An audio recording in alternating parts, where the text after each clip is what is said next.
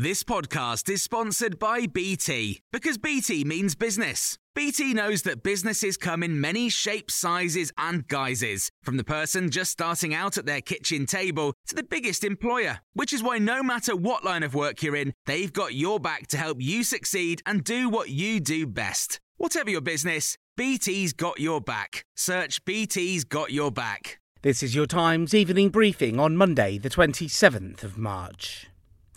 Nicola Sturgeon says Humza Yousaf will be an outstanding leader of the SNP after winning the election to front the party. At 37, he'll become Scotland's youngest First Minister tomorrow after narrowly beating Kate Forbes in a second count, a stage Ash Regan did not make. Mr Yousaf says he'll work constructively with the UK government, but says he's determined to achieve independence. I'm a proud Scot and equally a proud European too. And Scotland is a European nation. We want to return to the European Union and play our part in building a continent that's based on human rights, on peace, prosperity, and social justice.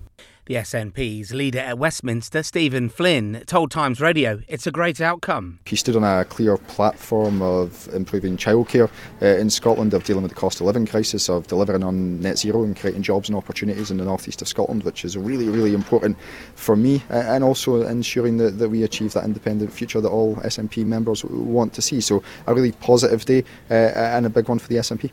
But Jackie Baillie, deputy leader of Scottish Labour, has told Times Radio she's not impressed. As Health Secretary, he has presided over um, one in seven Scots on waiting lists, long queues at A&E. Um, in fact, life expectancy under his watch has gone backwards. And for the first time, Scotland is the worst of the four UK nations for life expectancy.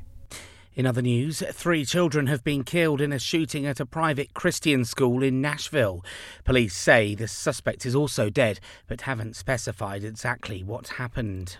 Judicial reform plans, which have sparked widespread protests and strikes across Israel, are reported to have been shelved until next month. Flights have been grounded and supermarkets shut. It's understood Prime Minister Benjamin Netanyahu's overhaul now won't be discussed until the next Parliament session, but that's yet to be confirmed by the man himself. His controversial proposals would give ministers more control over how judges are appointed. And The Times has learnt that Jeremy Corbyn will run against Labour as an independent candidate at the next general election.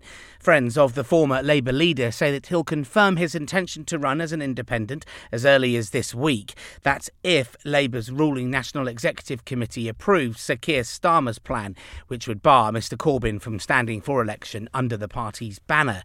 There's more on all these stories throughout the night on Times Radio. Even when we're on a budget, we still deserve nice things. Quince is a place to scoop up stunning high end goods for 50 to 80% less than similar brands.